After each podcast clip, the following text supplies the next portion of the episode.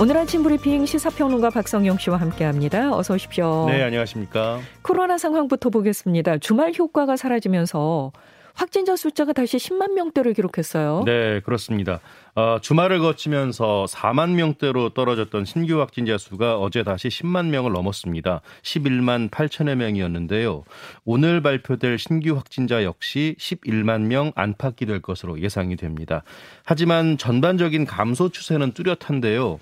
방역 당국은 현재 감소세가 5월 하순이나 6월까지 계속될 가능성이 있다고 밝혔습니다. 아, 다만 인구 집단에서 면역력 감소나 이 새로운 변이 출현 위험성 때문에 늦가을 무렵에 이 유행이 새롭게 시작하거나 환자 증가가 있을 수 있다라고 내다봤습니다. 네, 변이가 나타날 것에 대한 우려는 또 여전히 남아 있는 네. 상황인데요. 국내에서 오미크론 재조합 변이 감염자가 또 확인됐다고요? 네, 그렇습니다.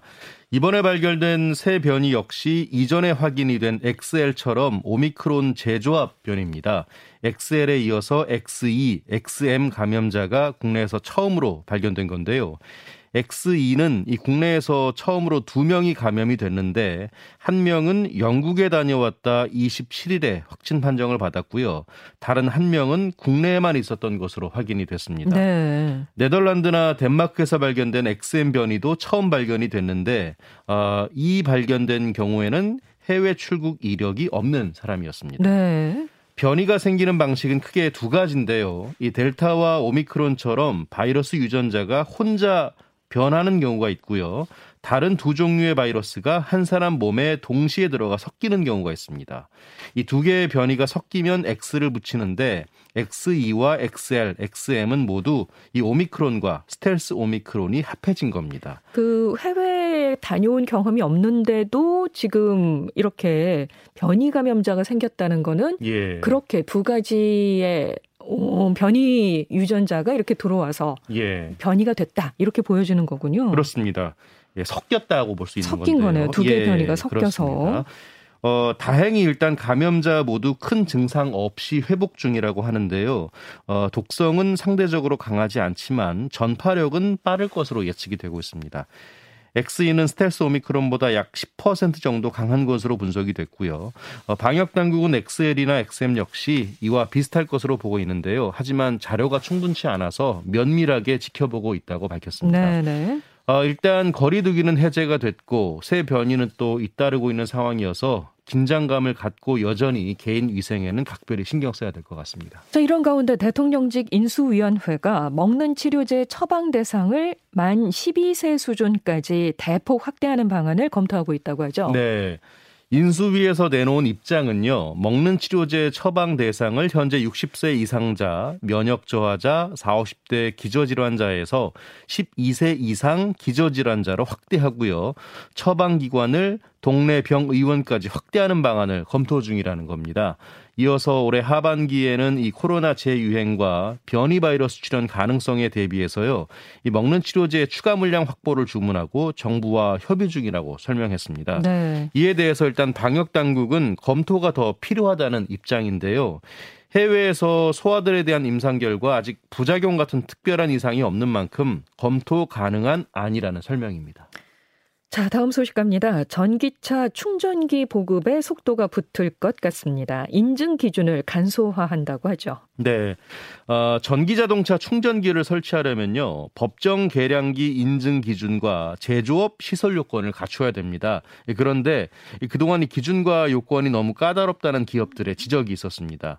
이에 산업통상부 국가기술표준원이 전기 자동차 충전기 기술 기준 개정안을 마련했는데요. 어, 내용을 좀 보면요. 충전기 수요자에 따라서 사양 변경이 잦은 이 디스플레이나 모뎀, 결제 장치 같은 부가 전자 장치를 변경할 때 일부 시험만으로 인증을 취득할 수 있도록 했습니다. 아울러 외관 변경이나 단자대 변경 같은 경미한 사항은 승인을 면제하기로 했고요.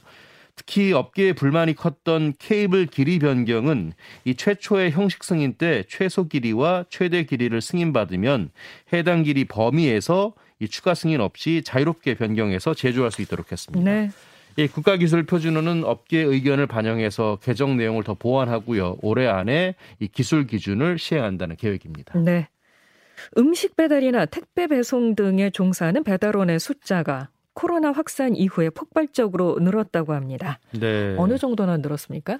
어, 통계청이 발표한 자료를 보면요. 지난해 10월 배달원 수가 42만 8천 명입니다. 1년 전보다 9.7% 증가한 것이고요. 2년 전과 비교해 보면 22.6%가 늘어났습니다. 이 같은 수치는 관련 통계 작성 이래 역대 최대 규모인데요. 사회적 거리두기로 이 배달 음식 주문과 온라인 쇼핑이 더 활발해졌기 때문인 것으로 풀이가 됩니다. 그리고 돌봄과 보건 서비스 종사자도 크게 늘었는데요. 62만 9천 명으로 1년 전보다 12%가 늘었습니다. 인구 고령화에 따라 요양보호사, 간병인 수요가 늘고 있는 데다 코로나 상황도 한몫한 것 같습니다. 반면에 식음료 서비스 종사자는 6.8%가 줄었는데요. 코로나도 코로나입니다만 이 셀프 서비스나 키오스크, 무인 가게 확대와 관련이 있어 보입니다. 지난해 보이스피싱 피해가 감소한 것으로 집계됐다고 합니다. 네. 뭐 좋은 소식 같은데 갑자기 네. 메신저 피싱이 크게 늘었다는 소식이에요. 그렇습니다. 어, 지난해 계좌 이체형 보이스피싱 피해 금액이요. 1,682억 원으로 집계가 됐는데요. 1년 전보다 671억 원, 28.5%가 감소한 수치입니다. 이 보이스피싱 피해 금액은 집계를 처음 시작한 이후에 지속적으로 늘었는데요. 하지만 2019년 6,700억 대의 정점을 기록한 뒤에 2020년부터 2년 연속 줄었습니다. 이 코로나 확산 때문에 국내외 사기 활동도 위축이 됐다고 하고요. 금융권을 대상으로 시행하는 지연 이체와 금융거래 한도 제한 등의 조치가 효과를 발휘하고 있다는 게 금융당국의 분석입니다. 하지만 가족 같은 지인을 사칭한 메신저 피싱 피해액은요, 991억 원으로 한 해 전보다 무려 166%나 급증을 했습니다. 저도 많이 받았습니다. 예, 심심치 않게 오더라고요. 맞습니다. 이 메신저 피싱. 맞습니다. 그 엄마 이러면서 음. 이 문자가 오는데 나는 너 같은 아들 둔 적이 없다 이렇게 보내려다가 예. 괜히 또 싸움 붙을까봐 못 잘, 보냈습니다. 잘하셨습니다.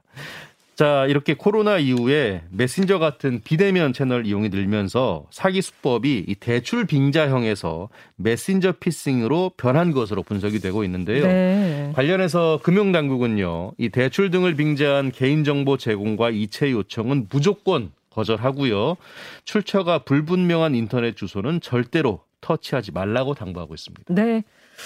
이렇게 문자를 받으시면 일단 무시하세요. 네, 예, 여러분께서 무시하시고 좀 알아보시는 됩니다. 게 좋겠습니다. 네. 자, 무려 39만 명이 넘는 사람들의 개인정보를 불법으로 빼내서 영업에 활용한 흥신소 일당이 경찰에 붙잡혔습니다. 네. 일단 빼낸 개인정보의 숫자가 정말 어마어마한데요.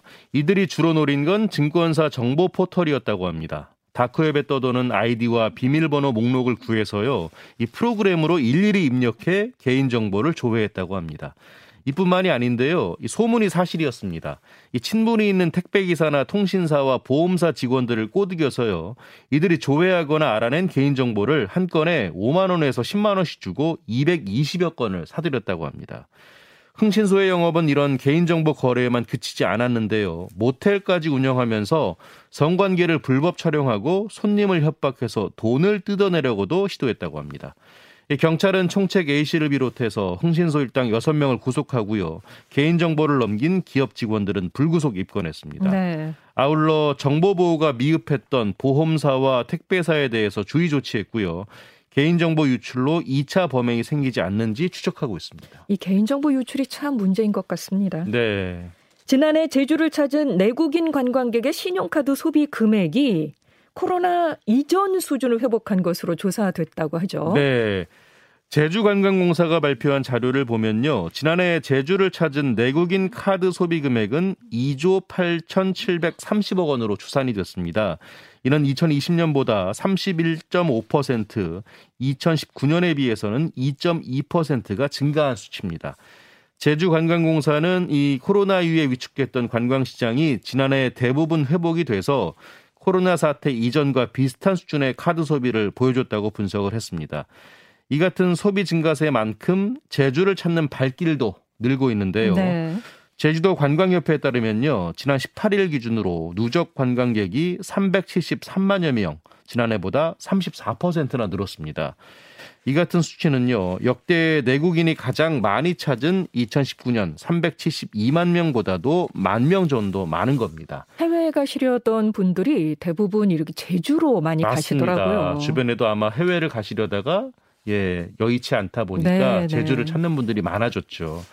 이에 따라서 관광업계에서는요, 올해 제주의 관광객이나 카드 소비액 모두 역대 최대 수준도 가능할 것이라는 관측이 나오고 있습니다. 한 국악계 원로 분께서 평생 예. 일궈온 집과 토지를 문화재청에 기부했다는 소식입니다. 네. 국가 무형문화재 이영희 명인의 명인의 이야기인데요. 이영희 명인은 가야금 산조와 병창 보유자입니다. 이런 이명인이 자신이 살던 집과 토지 등 전 재산을 문화재청에 기부했는데요. 성남시 금토동 일대로 공시지가가 약 54억 원, 실거래가는 200억 원에 달한다고 합니다. 저하고 이름도 비슷하신데 정말 좋은 일 하셨네요. 그러게요. 이렇게 전 재산을 기부한 배경은요. 국악이나 무용 같은 무형 문화재를 즐기고 경험하는 공간이 부족한 현실을 안타까워하다가 결심한 것으로 알려졌습니다. 네. 아, 문화재청은 이 기부 토지에 국가 무형 문화재 예능 전수 교육관을 지을 계획인데요. 수도권 지역에 거주하는 예능인들의 전수 활동이 보다 활성화될 것으로 기대가 됩니다.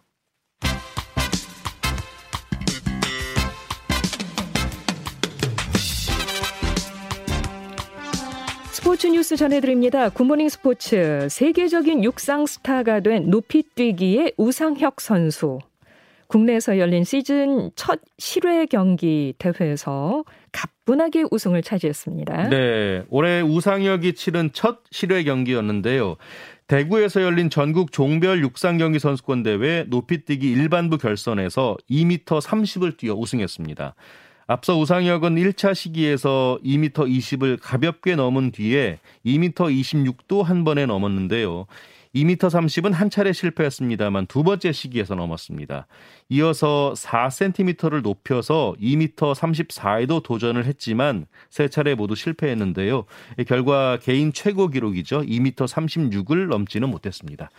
이제 우상혁은 올해 두 번의 도전에 나서는데요. 7월에 미국에서 열리는 세계 선수권 그리고 9월 항저우 아시안 게임입니다. 우상혁 선수의 도약이 어디까지 높아질지 올해도 기대가 큽니다. 말 그대로 가뿐하게 뛰었습니다. 네, 네. 맞습니다. 한일 월드컵 20주년입니다. 어, 이 20주년을 기념해서 6월에 다양한 행사가 진행된다고 하는데 예. 특히 히딩크 감독이 한국을 방문할 것 같다고요? 네, 그렇습니다. 아, 이 이야기하면 당시에 그 감동 떠올리시는 분들 많으실 텐데요. 당시 한일 월드컵이 2002년 5월 31일부터 6월 30일까지 열렸죠.